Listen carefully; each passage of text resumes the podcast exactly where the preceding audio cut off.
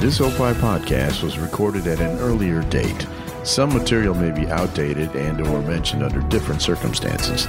Consult your local health authorities for the latest on COVID-19. Back to you is up next, but first, take a listen to this other fine Opie show. Hey, it's Mark Vernon from the Car Guys Report Informed Automotive. Your Tuesdays just got better because new episodes of the Car Guys Report are now available every Tuesday instead of Thursday. And our good friends Howard Sudbury and Steve Baskerville and their podcast, Back to You, will now be available on Thursdays instead of Tuesdays. Got it? Make sure to join me and Luke Costable on the Car Guys Report, now available every Tuesday. It's a Tony Lasano podcast, an Opie production on the Radio Misfits Podcast Network. The following is a Tony Lasano podcast, an Opie show on the Radio Misfits Podcast Network. This is Back to You with Howard Sudbury and Steve Baskerville. And it's been quite a couple months. Uh, the understatement of the year 2020 with a pandemic followed Sure by has. an entire movement. But, Steve, as you like to say, life goes on. So the first thing I'll do is acknowledge that life goes on, and a and a baby boy came into the world recently that uh, isn't going to know about all these problems by the time he grows older. I hope. Well, I because only it's a sea of change. So, congratulations on your new grandson. Well, thank you very much. Um, here's the thing about all of this. Uh, I, like everybody else, am going through a whole myriad of moods. I've gone and still feel overwhelmed. I feel drained. I feel tired.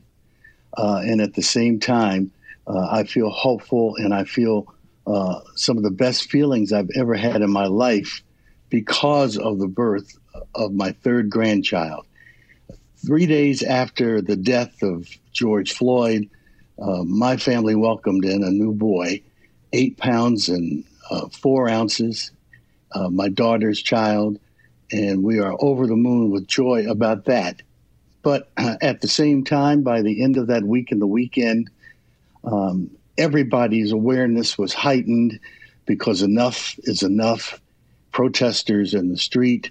Uh, it is time for change that is long overdue, and I can only hope that this child, like my other grandchildren, will will uh, grow up and be successful and have opportunity, like uh, most Black people in this country uh, have not had or have a hard time trying to achieve. So, uh, yes, I'm joyful. At the same time, like Black parents and grandparents for centuries have worried about their young children as they grow up. So, uh, yes, there are there are lots of things going on in my head right now, and I know um, the same for you because we are all uh, responsible for trying to bring about this change that is so long overdue. We are, and that is very well said. I, I've been, you know, in the group of um, shut up and listen, and I've been doing a lot of watching and a lot of listening. Uh, I saw an interview with Samuel L. Jackson with Anderson Cooper on CNN recently, and you know, I've always been a big fan of his career and his acting, and uh, I'm really a big fan of Samuel L. Jackson, the person, because he was talking about, you know, he's 71, so he's older than I am. He was talking about, you know, being an activist and protesting and being out in the streets back in the 60s. But he, like you, sounded a hopeful note. He said, "This, this feels different. This, this feels real." This is very, very different. I mean, I too, I'm only a year younger than Samuel L. Jackson. Uh, I've experienced um, uh, from the almost the beginning of my consciousness of being in this world.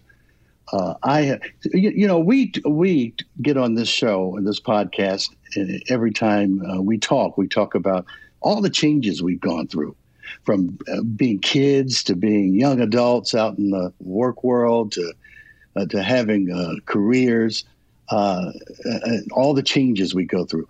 We talk about the changes we go through year to year. Uh, look, you have changed uh, in the last uh, two weeks since I've seen you. You used to have a fuller beard. now your beard is gone, uh, or or it's shaved down. I had a fuller beard. I'm down to a goatee. There are changes that we make all the time, but uh, as I think about this and reflect about what's going on, there has been one thing that has not changed my entire life, and that's this thread, this continuous thread of racism and injustice and fear of police brutality uh, that has come uh, to the point now where not only is this whole country uh, watching and wanting change, but the world as well. I mean, you know that this is something that is bigger than we've ever experienced in our lifetime when not only is a whole nation uh, showing their feelings and the need for this urgency of change, but you have people in Germany and in France. You have uh, uh, protesting going on in England because the whole world is seeing that um, human rights are being violated and have been violated for years in this country. And it's time to take, take note of it in a real serious uh, way of making things better for people. And, and the thing about it is that we want that change to happen yesterday, like it should have. But I, you know, there's a friend of mine who sends me uh, pretty frequently uh, some quotations, and, and he, he may even send some uh, quotes from the Bible that might be relevant to whatever the times are and what we're going through. And, and this started even before the virus, and, and he used to do that and has done that before uh, the protesting uh, has uh, been a part of our lives. And I want to, I want to show. Usually, I look at these quotes, and sometimes I look to see who wrote it, and sometimes I don't. Sometimes I'll just pass by them. But I just want to read to you a line that was written by this author as if he got up this morning and took a pen to paper and decided to express how he felt. That's how on the money this is. Just let me read it to you and I'll tell you who wrote it. What it says is difficult and painful as it is, we must walk in the days ahead with an audacious faith in the future. We feel that today. That was written by Reverend Dr. Martin Luther King Jr., who died in 1968. He died in 1968. He's talking about his life as a black man uh, in the 30s and the 40s and the 50s and the early 60s. Over half a century ago, these feelings were there because they were very real, and they were real before he was born and before his father was born. It has been age old. And uh, the thing that struck me most about it was that that's a thread that runs through every black American's life all the I mean all the time. And uh, everybody's got a story. One of the things that people can do you know, I've heard these discussions too on TV in other sources where, especially white Americans, may say, "Well, you know, what what can I do to not be a part of the problem, but be part of the solution?" And one of the things that I think is critical is to listen to black folks around you. Everybody, I'm willing to bet that every black American has a story of racism or or police brutality that has affected them or a member of their family. And if we all took the time to ask what was that experience like, it would be an eye opener for everybody. I, I, don't want to keep going on and on, but I can mm-hmm. tell you, you know, I can tell you that when I, I'm not overstating it when I say from the time of my consciousness as a, as a very young child all the way up to now, I have seen some things and I have tried to maneuver through this atmosphere of racism almost from the start because of what life is like growing up black in this country. Well, you, you and I, in in talking so much over the years and, and being close friends for 35 years, haven't talked about a lot of this because what we have talked about is that our upraising up up you know, the way we were raised was so similar really in that we had you know we had parents that loved us and we had aunts and uncles around. We had support and everything. But the difference lies that I didn't have to I didn't experience and didn't have to experience the things that you have in your life. And that and and other, they're difficult they're difficult to, to share because they don't I mean, they. I mean, they're always within you. When I say you, I mean me. There, those feelings are always there, and those experiences I will never forget. But not every person shares that kind of information, right? Uh, because we're not asked to, or or we're right. not expected to. Yeah. But but I can tell you some things, not to the extent of George Floyd and many others who have lost their lives along the way, but I can just tell you how my eyes were open. You know, uh, black parents have to have two conversations. At least you have to have one, but there was a time when you had to have two critical conversations about maneuvering through this world of racism. One, my first one was when my mother sat me down as a I was probably about 7 years old. Every every year from about age six through my early teenage years, I would go south to North Carolina from Philadelphia to visit my grandmother and stay there in the summer. And sometimes I'd go with my mother, sometimes I'd go with an aunt or an uncle, but we would always make a trip to North Carolina. That seven year old got sat down. My mother sat me down and she said, Okay, you've got to remember this. When we get on, and we took the bus, it was either Trailways or Greyhound and uh, rarely did we take the train. We never drove. We didn't have a car. Just didn't have a car. Didn't need one to, to get around the city in Philadelphia. We didn't. All right. She said to me, You got to remember that it is different and things are going to change once that bus gets south of Washington, D.C. It was almost like you could draw the physical line you know that Mason Dixon line, and once you got south of Washington, you had to be aware of life being different. And uh, I thought about that, and I always would always shake my head, but I can still remember it uh, as clear as day being in the bus station at one of the stops south on the way to North Carolina, probably in Virginia somewhere and uh, we're resting for the 30 minutes or so before you get back on the bus. And I go to get a drink of water. And uh, a big, tall, uh, John Wayne looking uh, uh, bus driver had a cool uniform on. Uh, you know, almost looked like pilots when those bus drivers had those uniforms on. Yeah. he looked at me and he smiled. He said, You're not from down here, are you? And I said, No, I'm not. And my mother, almost in a panic, had to go get me and retrieve me because I took a drink of water from the white only fountain. Oh, wow. I didn't know about anything about that as a kid, the white only fountain. But um, that was a, your first sense of things, and not like I'm used to, uh, even as a black American up north. It didn't stop there we finally get to this town in North Carolina where my grandmother lives, and summertime, you want to go to the theater, you want to go to a movie.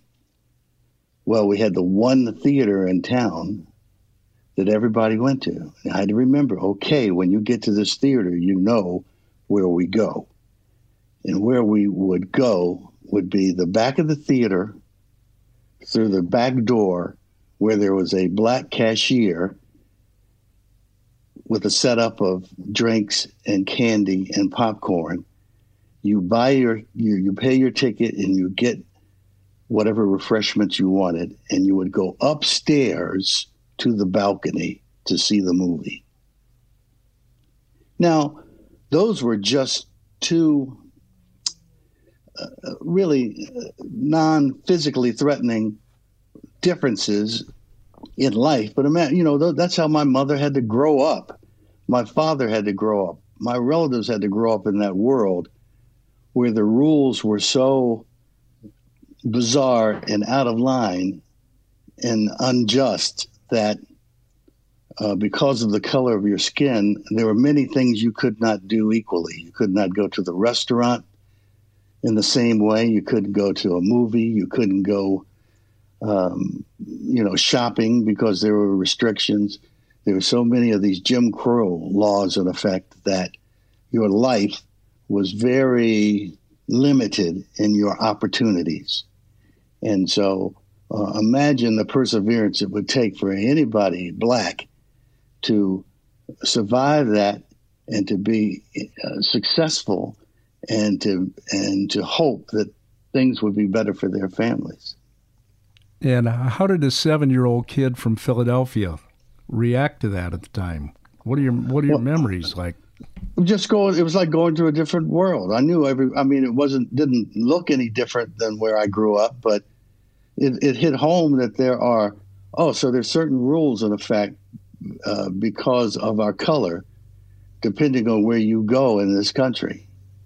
And um, uh, uh, it hit home that uh, it must have been tough trying to be a kid growing up and going to school and trying to get a job in that atmosphere.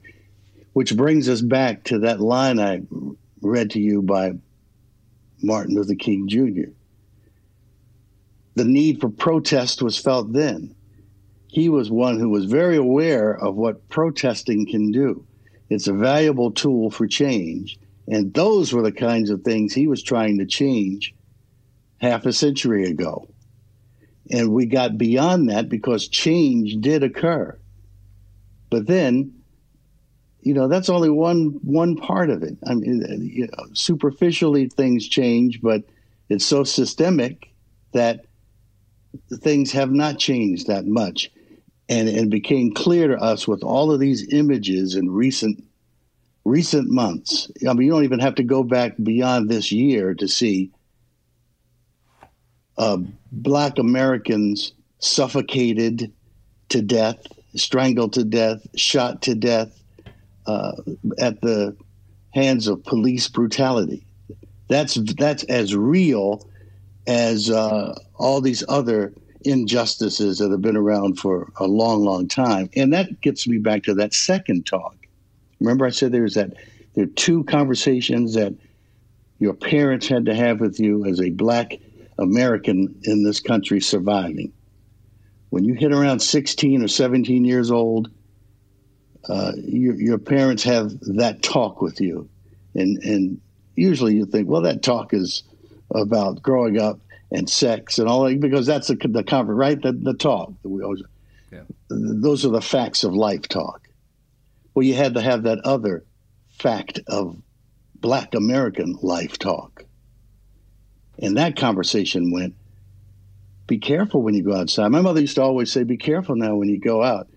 And I, I, I just never really knew what she meant by that more than just a okay, I will.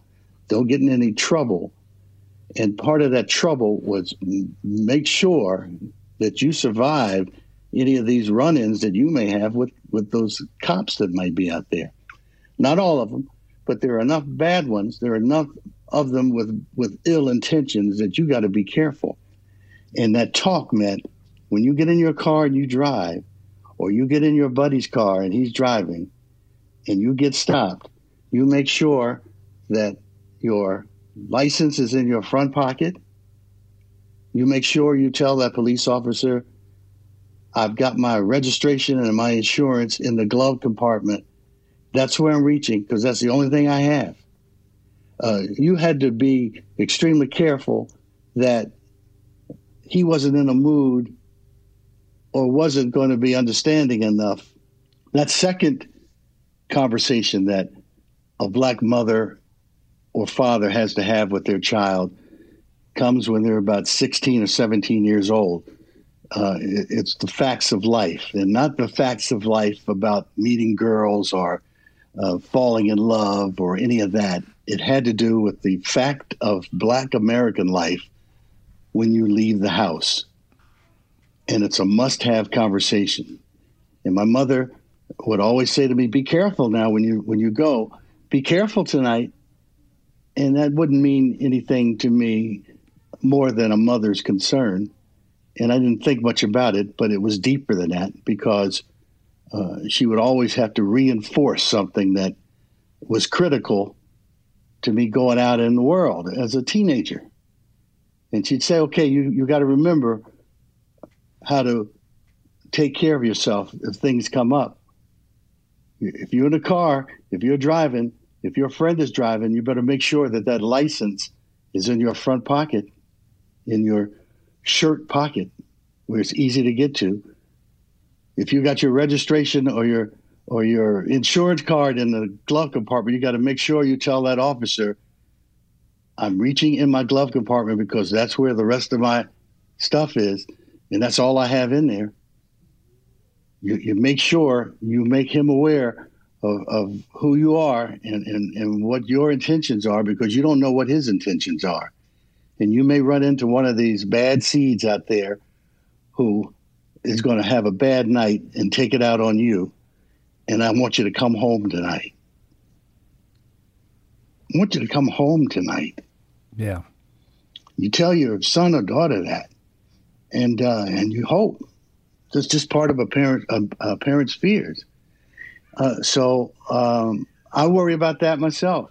I have a grown son and a grown daughter, and I still want them to be careful tonight when you go out there because I want you to come home.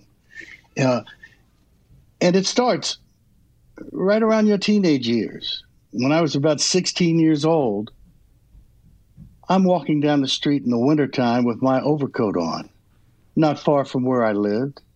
I'm a 16 year old uh, going to a friend's house, and a cop is cruising in his car at the same speed that I am walking. Immediately, there's an intimidation there that gets your heart racing because you know these are bad intentions. I, I don't know if you've ever walked down the street and had a cop cruise at the speed that you're walking.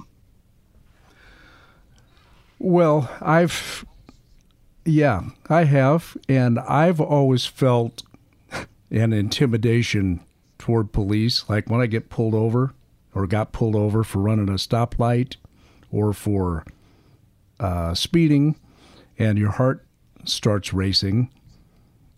And I've had some of them come up and be professional, and I've had some of them come up and start verbally intimidating you. And Well, I was smart enough to know that I, okay, it's not going to end well. I can't, I can't defend myself. But that was just intimidation. It had nothing to do with my race. That's where it's completely different. and it wasn't happening almost every time you left the house Yes, and walked down the street. isolated incidents, and Let me not t- because let me tell of you. race. Let me tell you the rest of this particular story. So I'm walking down the street as this police officer uh, yells out the window, Where'd you get that coat? And I looked at him and I said, The store. And he looked at me and he said, You got a receipt? And when he said that, I smiled because I thought he was joking. And I looked at him with a smile, and then he looked back at me and he was not smiling, and I realized that he was serious. So he stops the car, he stops me, he gets out, he frisks me uh, to see if there was anything else I had stolen. Anything else I had stolen. The assumption is that I don't know what he was assuming other than the, the sheer joy of harassing and intimidating. And I didn't know what the outcome of that would be, but I knew as a young black man, as a teenager, from my parents' advice, that I better be as um, safe about the situation as possible because it could go easily to the next level. And so when he when he searches me and realizes that I don't have anything on me, then he lets me go. And so that that wasn't a solo incident. That would happen here and there uh, throughout my teenage life, and friends of mine as well. I have had something else happen to me that could have changed my life forever. could have changed my life forever as a black man in this country. Uh, in this, and there, this has happened over and over again to black lives in this country. When I was a little bit older and I was in college, and I'm walking downtown in Philadelphia. Philadelphia was like a lot of these other places that had an awful, nasty history of police brutality, uh, headed by a guy named Frank Rizzo, police commissioner, who later on became mayor of Philadelphia, the symbol of arrogance and uh, racist behavior and brutality, police chief during these years. Uh, and and you know because we talked about this that he he had his statue removed this past week in Philadelphia. That's how hurtful and how deep the pain from the Rizzo years is for anybody who was growing up uh, Black American in that city. So my friend and I are walking down the street in downtown Philadelphia, uh, college students, and that same intimidating. Uh, situation develops. We are walking, and a police officer is in his car cruising at our at the same speed, and we look at each other and we say, "Uh oh," because we know what's coming next. We know something's coming next. So he cruises up and pulls up in front of us, up on the sidewalk. Horses come galloping up. Uh, a couple of uh, police vans as well. This is a major scene now. We get thrown up against the wall and searched.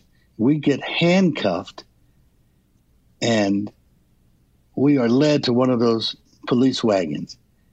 And here we are yelling out loud, What did we do? What did we do? We don't even know what we supposedly had done. And they put us in the back of these wagons. And we go back to the area near City Hall, not far from where that Rizzo statue stood years later and finally came down. But in that city hall area, there were banks on the, on the corner. We get taken out of the van, and Action News and Eyewitness News, all the, the, the TV stations are there, and and lawyers are stuffing their cards in our pockets, stuffing their cards in our pockets. So we say to each other, "Oh," as they lead us into the bank, we say, "Oh, I, I guess we robbed the bank." I mean, that's how sad it is oh, oh, oh, now we know. I guess, we, and, and these lawyers are saying, here's my card, take my card, uh, you call me. And, and we get hustled into this bank after hours in the late afternoon. And uh, it's an empty scene except for the tellers and some plainclothes detective types and some other police officers. And they take us, the two of us, up to this little older white teller. And one of those officers says, Are these the guys? And she looks and she pauses, and my heart drops. She pauses, my heart sinks because I know this is now at a level that I've never reached before. And she says, He didn't have a hat. I had on a corduroy jacket and a corduroy cap and the cop pulls my cap off real quick and says, Is this the guy? Is this the guy? And she continues to hesitate and she's, um, and they tell her off to the side, looks over and says, Oh, come on now. They don't even look like robbers. Because she was there when this bank was held up. And the woman says, I, I, I guess not. I, I don't, no, no. Are you sure? Are you sure? Uh, uh, no, no. And he just, Are you sure? Are you sure? And the woman, three or four times, says, That's no, it's not. And he, in anger, gives me my hat back, and they take us back to where they picked us up, and, and they warned us with threats. We know who you are, we know where you live, and we uh, we can get you when we want.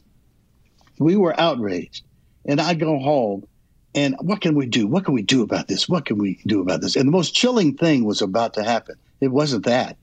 The most chilling thing was when I decided to call the Human Relations Commission, some agency I thought could do something about this to get my justice. And the woman on the other end of the phone said the most uh, chilling thing through this whole episode. She said to me, Just be thankful that the woman said no. And I said, What? What do you mean? She said, Do you know how many young men like you we have down here in the jail because the woman said yes? Do you know that you could have had some exorbitant bail that your mother would have never been able to pay, that you may not have ever been able to, to, to reach? You, you would not have been able to afford a fancy lawyer.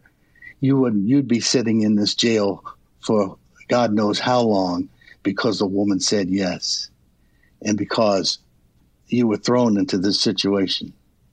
That's how raggedy and rough this justice system was and and the attitude of the police and it was time after time guys like me black youth boys and girls men and women were treated like that you know i, I mean you you can most black folks that you know could probably list the experiences more than just a an, an infrequent thing that happened to them isolated here or there.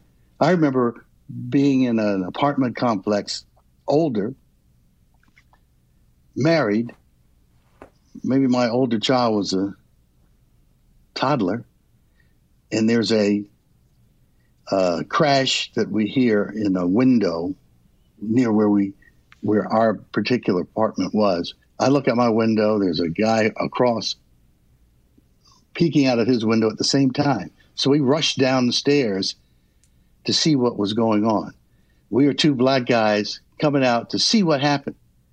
And down the little uh, entranceway from the apartment is a woman. She's in tears, a young white woman, and she's crying. And she says to us, Somebody grabbed me. I threw my purse through the window. It crashed and he left. And uh, by the time we're standing there, the cops arrive and they uh, they ask what happened, and we're standing with her, and she says, "Well, somebody grabbed me from behind, and and he, I, I, threw my purse uh, through the window, and he ran." They said, "Okay, uh, what he look like?" And she said, oh, "He was he was black. He had a black jacket on." And the, and the cops were turning to leave, and we said, "Well, wait a minute." Was he young? Was he old? Was he fat? Shut up. I said, Well, you don't know any more details than that. We got enough. How many young black men in black jackets were picked up that night? How many of them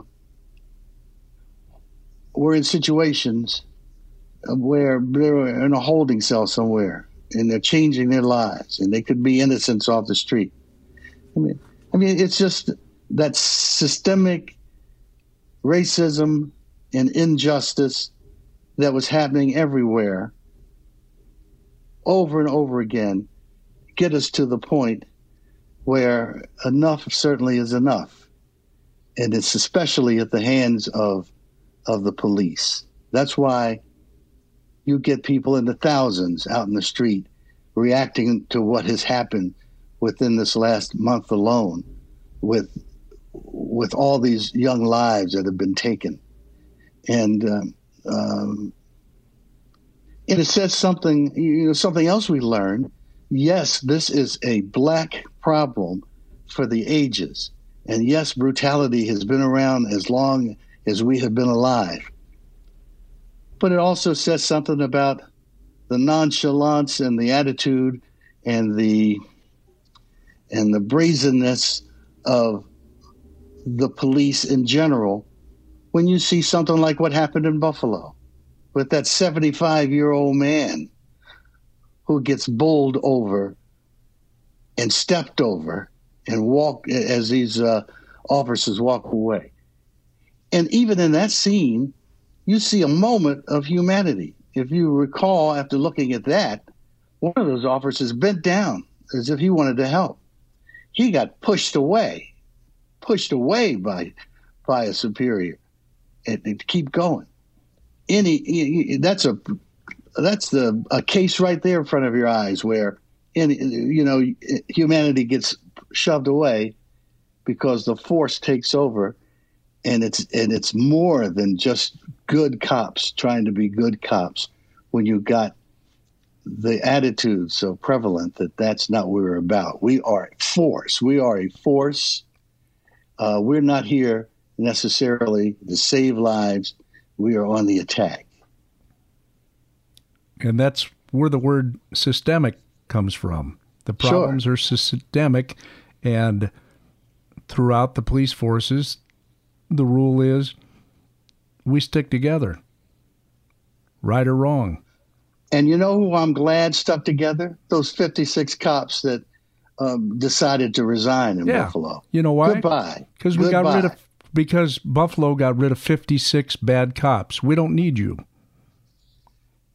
Go away. But but at the same time, you know, uh, uh one of those voices that makes sense is uh, Governor Cuomo to me. Uh, Cuomo to me uh, makes me want to listen when he says things. And he said something last week that I thought was pretty interesting. He said that, you know, we've had the virus, we have protesting in the street, but what the virus has taught us is that social action will change things. People will change in dramatic fashion to make something better. Uh, why do you go from 800 plus deaths in the city of New York down to about 40 in six weeks' time? You, you know how you get there? Because people change. People change their behavior. They stay indoors as best they can. They wear a mask. They social distance. They did something about that and they changed it. You have this other virus that's been around for 400 years that people have had enough of, so much so that you take to the streets because uh, your social action is going to change that too. It's so powerful that that's going to bring about a change, and it's occurring in small steps already. You already have mayors and, and police chiefs suspending cops because of the abuse they've seen in the last two weeks. You already see Congress people coming together to try to pass a police reform bill uh, as quickly as they can because this, this, this protesting has brought about the impetus to do that. Uh, we can change things. We can't change things, of course, at the speed that we want because it's taken far, far too long to get this far. But but we we can change things, and when you can change things, when you have great numbers of people who realize how horrific it is and how immediate the response has to be. So uh, we start off with me me feeling somewhat hopeful. Yeah, I feel hopeful because I see that uh, people are responding. Anybody with and the other thing about this to me is that it's got to be from the ground up. It's got to be from protesting to uh, local government to governors, and you work your way up because God knows we're not getting the help from the top down. When you've got a president that is so ignorant of things, so unaware, so unwilling, so unmoved, uh, and, and, just uh, so um, so uh, un unhumane in his his actions and the words that come out of his mouth. He is so unqualified that it doesn't. You can't depend on it from from the top down. You got to move this from the bottom up. You do. You mentioned the Buffalo incident where they knocked the 75 year old man down and the president I guess we have to call him that, but he defended the cops in that situation. He said I, something to the fact that maybe he was Antifa and he was sent there with a message and like he took a pratfall like a WWE wrestler. So sure, every sure. time he opens his mouth, he's he's empowering the people that don't need to be empowered you know, that have all the wrong views, but he's also leading other people to say enough is enough. He should Well- be a voice of reason, but when you don't when you don't have any empathy and then you then you can't say the right thing. He's incapable of saying the right thing because he doesn't feel the right thing inside. Well, you don't even know if he has any feelings at all. Here's a man who stands in front of that uh, church uh, in Washington with the Bible upside down, Yeah. Yeah. like it's the and, and could very well be the first time he's he's held the Bible other than putting his hand on it, sworn in. Yeah. There's no evidence of him being anything other than what he appears to be all the time. No. You are who you appear to be. He's the same one. And here's the other thing, too. Within a short period of time, you see white guys in fatigues with rifles and grenades at the capital of, of, a, of a state like Michigan and they are called citizens taking the country back. Armed people with uh, in fatigues, they are citizens, while an innocent man is on the ground being, with his life snuffed away. I mean, unarmed man with, with on the ground for eight long minutes, and those eight minutes are are excruciatingly long at that first memorial service for George Floyd in Minneapolis, the plea was to stand up wherever you were, if you happened to be watching it, and and take a time out for those eight minutes and forty six seconds. And I did that as we were watching. I tried to do it. I tried to do because that is just a a grueling amount of time to even stand pausing silent for eight minutes and 46 seconds. And can you imagine somebody's knee on your neck and other knees on your back collapsing your lungs for, for, for eight minutes and 46 seconds? And the only reason all this happened was because there was a there was a video. Well, I'll tell you something. There have been other videos too, and, and There are. you, you, you got. And I wrote just a few of the names down, just because they were the most current videos. You had Eric Gardner, man who was choked to death in New York. You got Ahmaud Arbery in Georgia. You got, uh, of course, you got that Martin in Buffalo that we were just talking about. Yeah, You got Breonna Taylor in Louisville right. you've got you've got a lot you've got a lot of videos that tell the story of what's going on and um, and it makes people realize that my son and my daughter did not have a video and the same thing happened to them Yeah.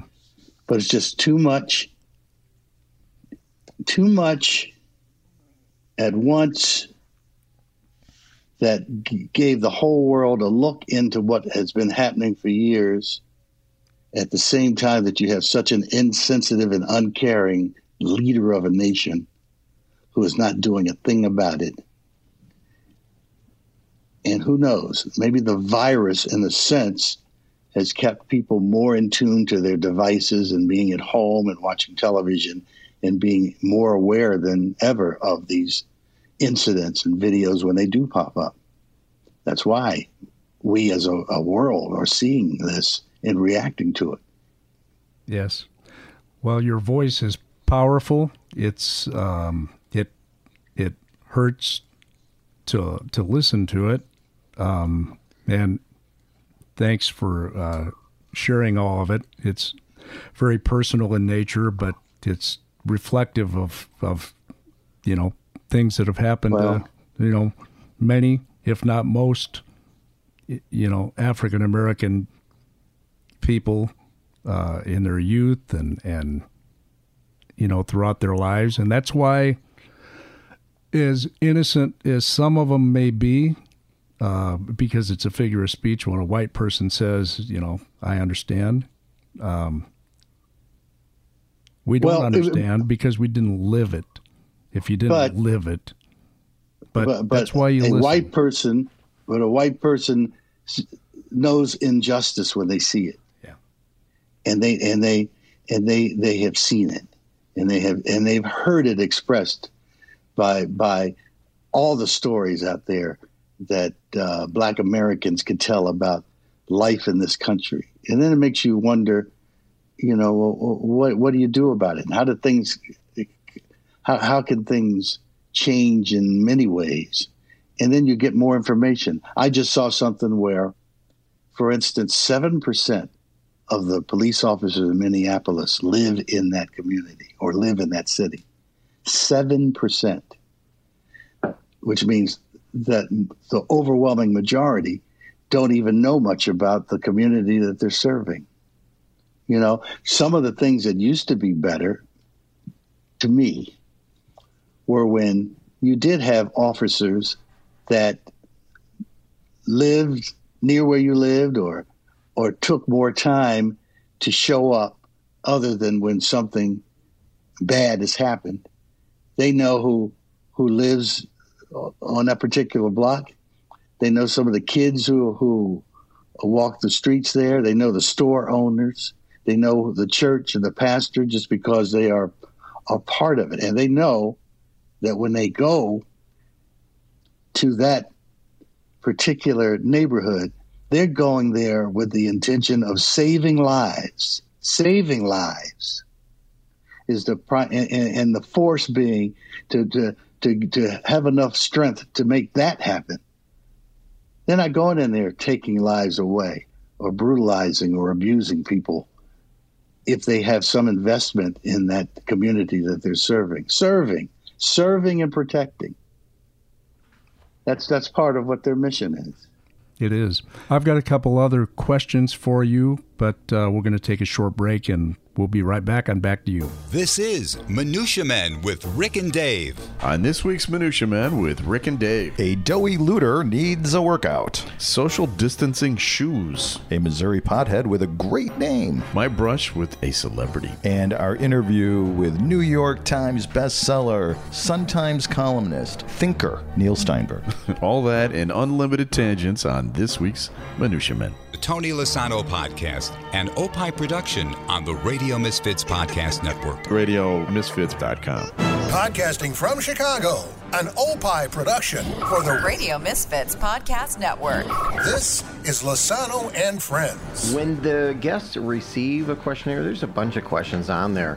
One now has been added this season is what pronoun would you like to be known as? Totally. I have like non-binary friends, and I'll find myself saying the word man, and I'm like, I'm not even using it as like a pronoun. Right. It's yeah. just a filler word. Right. And I know that it means so much more to them, so I'm trying to like force it out. Right. it's so embedded. It's like a pronoun I've Yeah. used Yeah. since I was a kid. Yeah. And I still fall back on it, just being like, oh, hey man, what's going on? You know what I mean? To anybody. Yeah. Woman, man, Yeah. trans, anybody. Yeah. And I always feel terrible about Yeah. it no matter who I'm talking to because it's a stupid thing to say. It's like a crutch. I've been like a South thing, and But I mean, the South thing would be better because you can just say y'all, and then you're done. and that covers everybody. No, that's I just use y'all. Maybe the South is more progressive than we Yeah. are, and we some need to give them more sure. credit than they Sure. get. y'all is the best gender neutral pronoun. It really is. It hits the singular. Yep. It hits the Plural. Plural. Yep. It Yeah. hits everybody. Yep.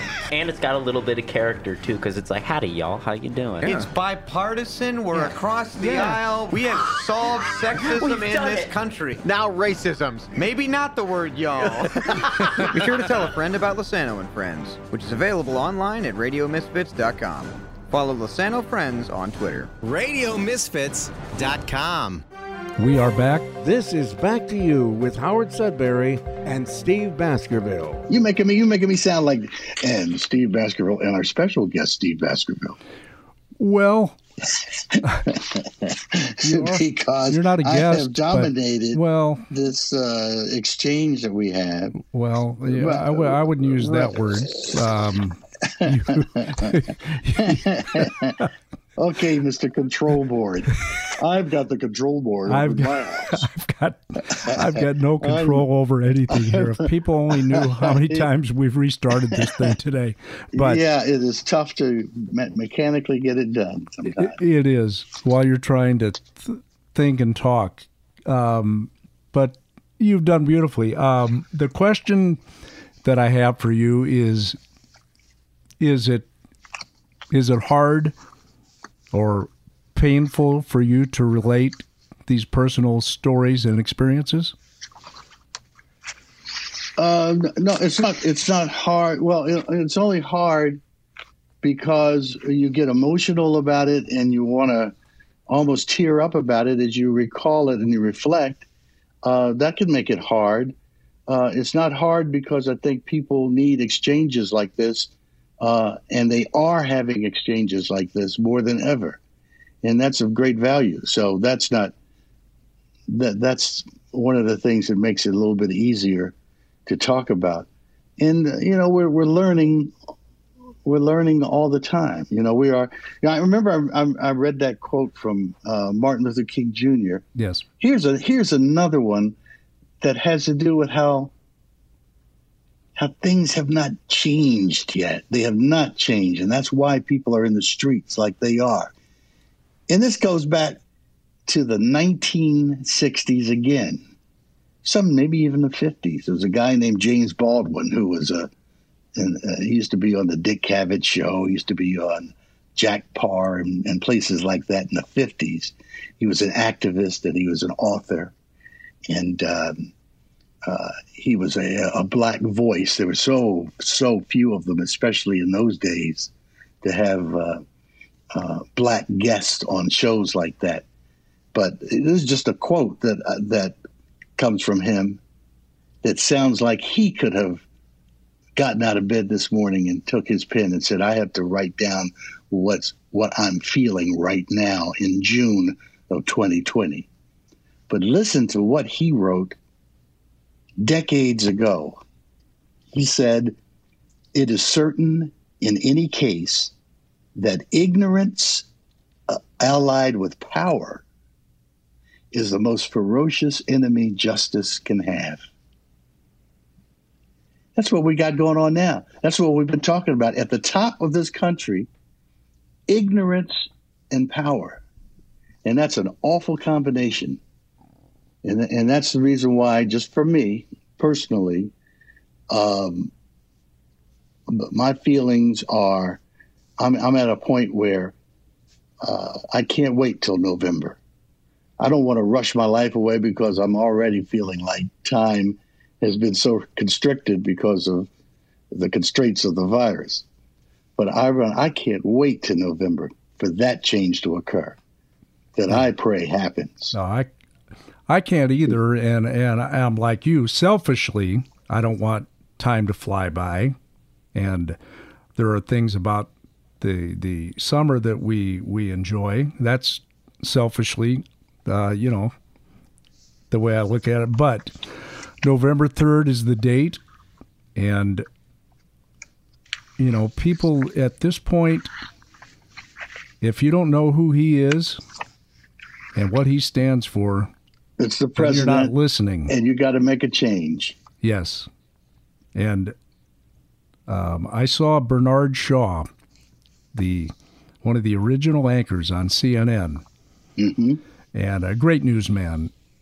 And Bernard Shaw in talking about the change in November, he said his feeling is that he will not only lose, but he will lose in a landslide.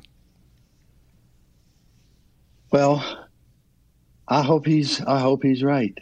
I do too. I I I, I hope. I, I, even if it's by one point, I hope he's. Well, right. yes, yes. I mean, I I, uh, you know, I'm I'm like a lot of other folks, where uh, I don't. Uh, I don't ever want to. I'm at a point now where there's nothing that he says that ever makes sense to me. No, uh, and, and, I don't get anything that uh, that doesn't fill me with some kind of anxiety or anger when yeah. he opens his mouth. Well, it's my feeling that the the snapshot, the defining moment of his presidency is going to be the video of him standing there in front of that church, uh, shaking the Bible like it was a pepper shaker and then holding it above his head when everybody knows that it's a foreign object to him. So that's that's how he'll be remembered right there, I think. Well, uh, that uh, you know, and in that same week and a half period, at the height of of what we're going through, uh, Do you have to you hear that? you, you hear my hear phone ringing. Yeah, you're a popular that's part, man. that, that's part of that. Life goes on, right? It is. Um, it's your house phone. yeah. How many people still have that? But that's a whole different discussion. That's next show. Yeah, yeah. I, that's yeah. I still use Ask Jeeves. But uh, anyway, anyway, um, but but just to sort of finalize what we're talking about with the insensitivity of the president, when you've got someone who who has the nerve to say, as he gloats over the unemployment figures, that George Floyd could be looking down, smiling at at the st- Yeah. stats Yeah. from. I mean, that's heartbreaking to hear. It is. That that is just so wrong.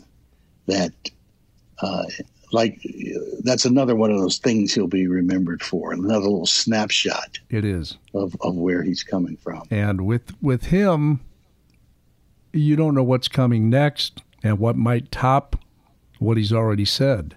If you go back during the early stages of the pandemic, you know, when he talked about drinking Clorox and Lysol, and then that ridiculous, heartless statement about George Floyd, on and on and on. I haven't seen Dr. Fauci lately. No, I haven't either.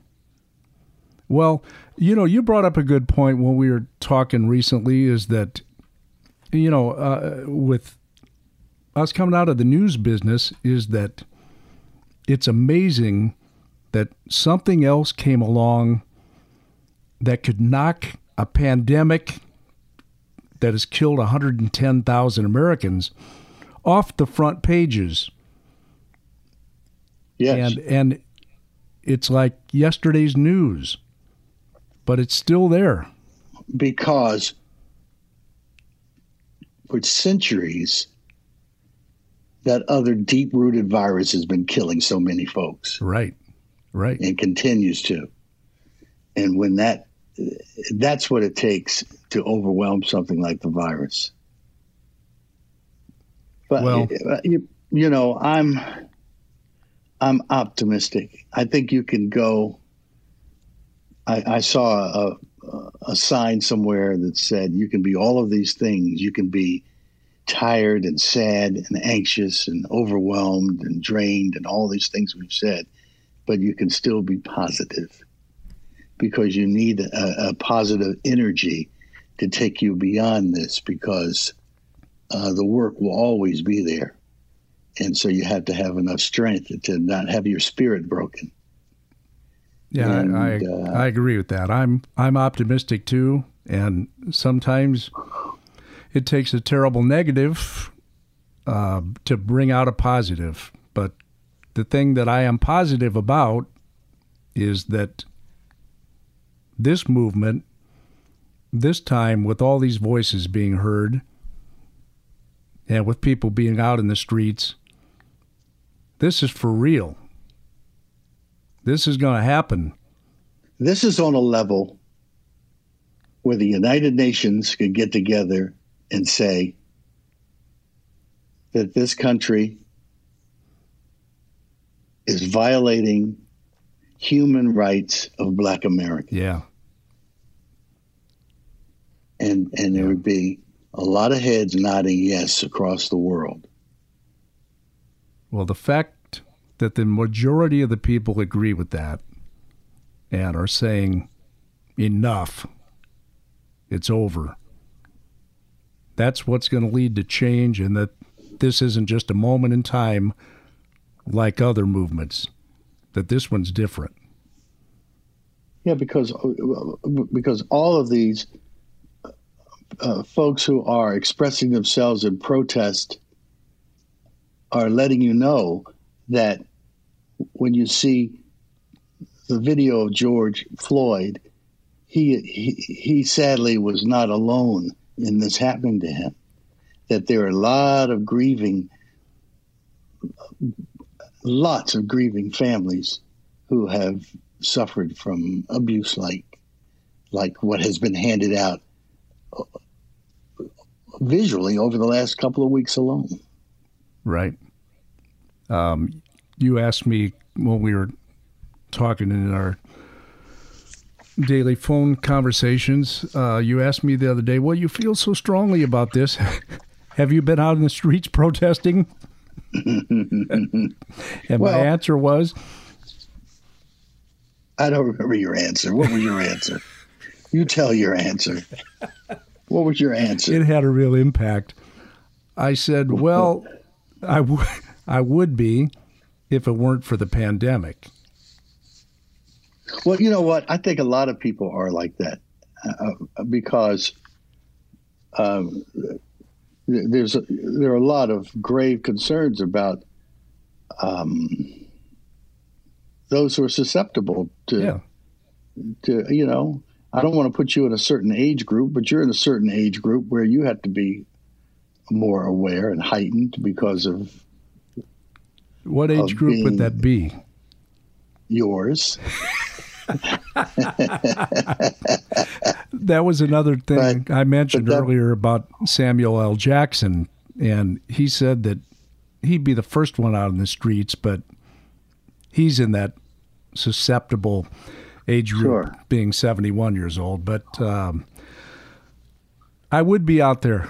It's important to be out there, but um, you know the movement's not going away, and there'll be plenty of time to express ourselves and and keep the, Well- keep the heat on the people that will make change. Your consciousness has been raised like everybody else's right. uh, across the, the country. Uh, the change is real, it's occurring. It's not where it ought to be in conclusion, but it's, it's, it, this is work that's going to continue to be uh, done. And that's why it's going to take us all the way through the next months, especially for that kind of change at the top that we've been talking about. But um, you you have to realize that conversations like this are happening everywhere, and a lot of change too comes one by one when people witness what the real story is and what and the, and the why behind a lot of it. People know what's going on, but they may not be clear on the why. And the why is deeper than what happened to George Floyd. We will never forget what has happened to George Floyd, Floyd but uh, that has sparked the history of what these folks everywhere have been going through for a long, long time, and we're just tired of it. Yep. Enough's enough. Well, these conversations are so important. As you said, they're happening now. And, you know, once again, you know, I say thank thank you for for you know opening up, for sharing personal stories that you know are powerful and will have such an impact on anybody that listens to it.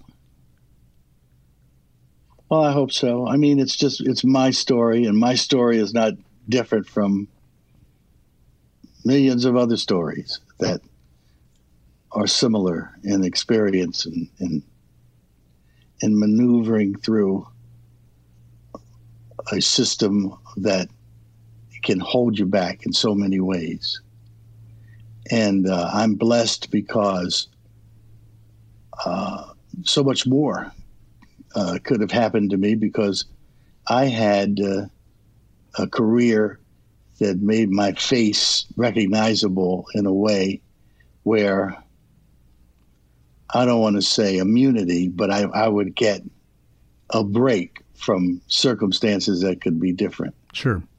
But uh, it didn't have to be this way. And, and I look at it as cotton candy. I always looked at my uh, career and what success that has brought as cotton candy. Didn't really, it wasn't real because everybody that I knew, most everybody that I knew that was close to me, didn't have those kind of breaks that could allow me to not suffer or be exposed to violations over and over again.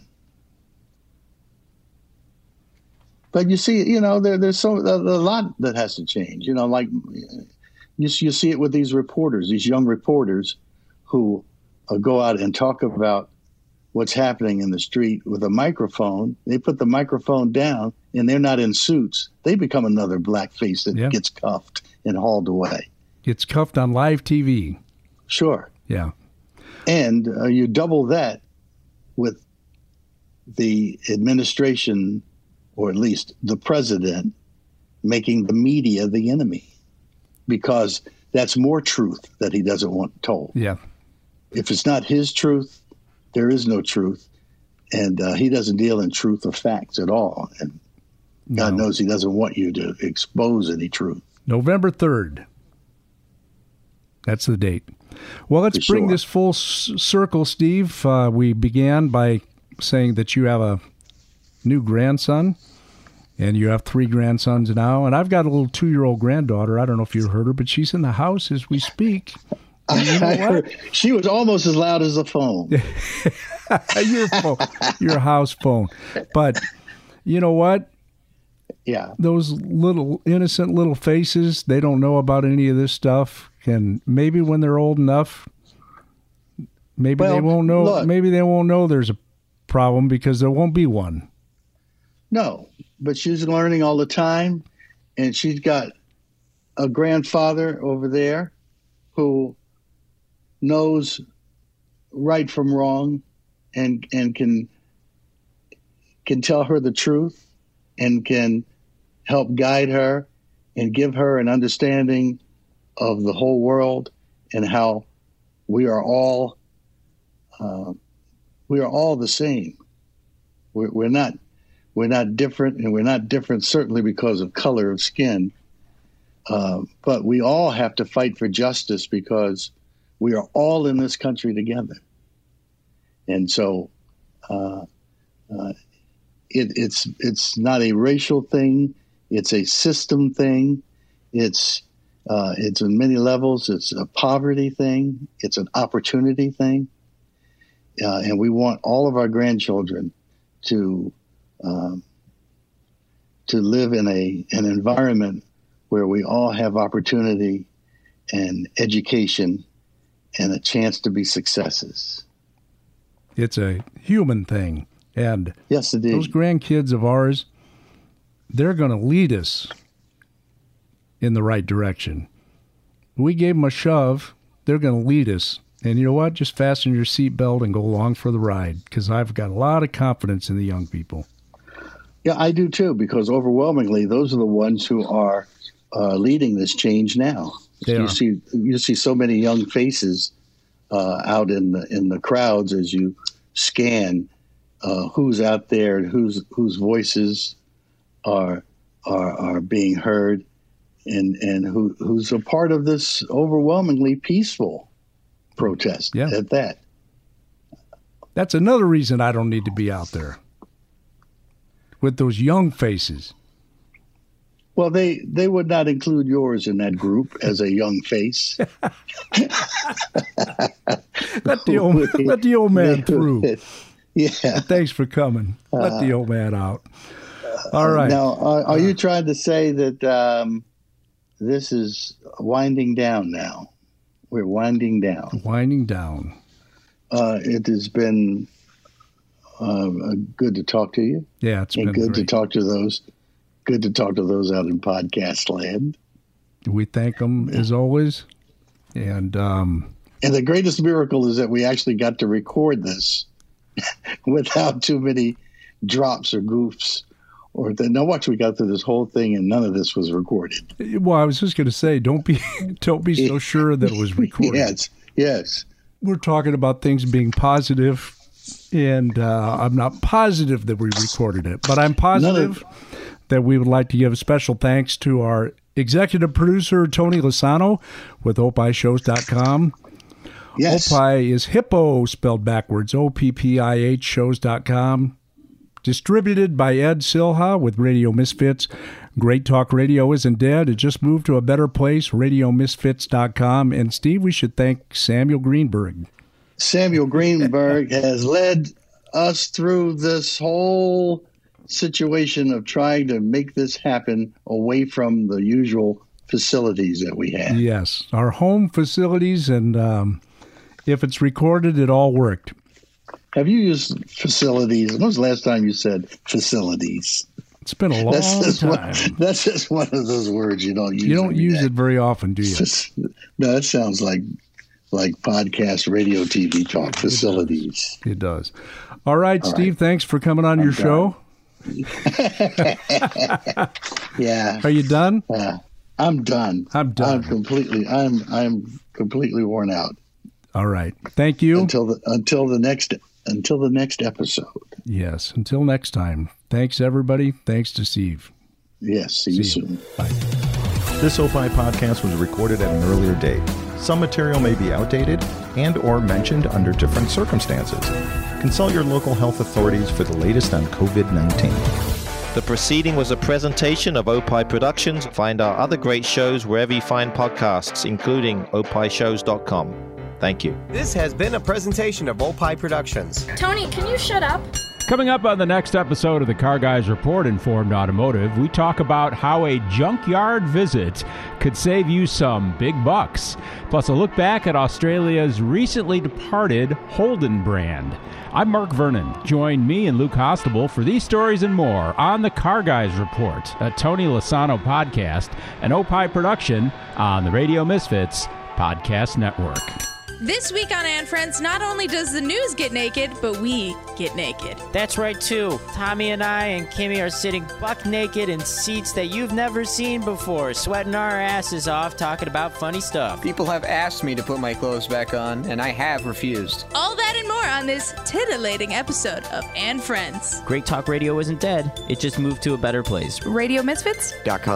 Is this over? Yes.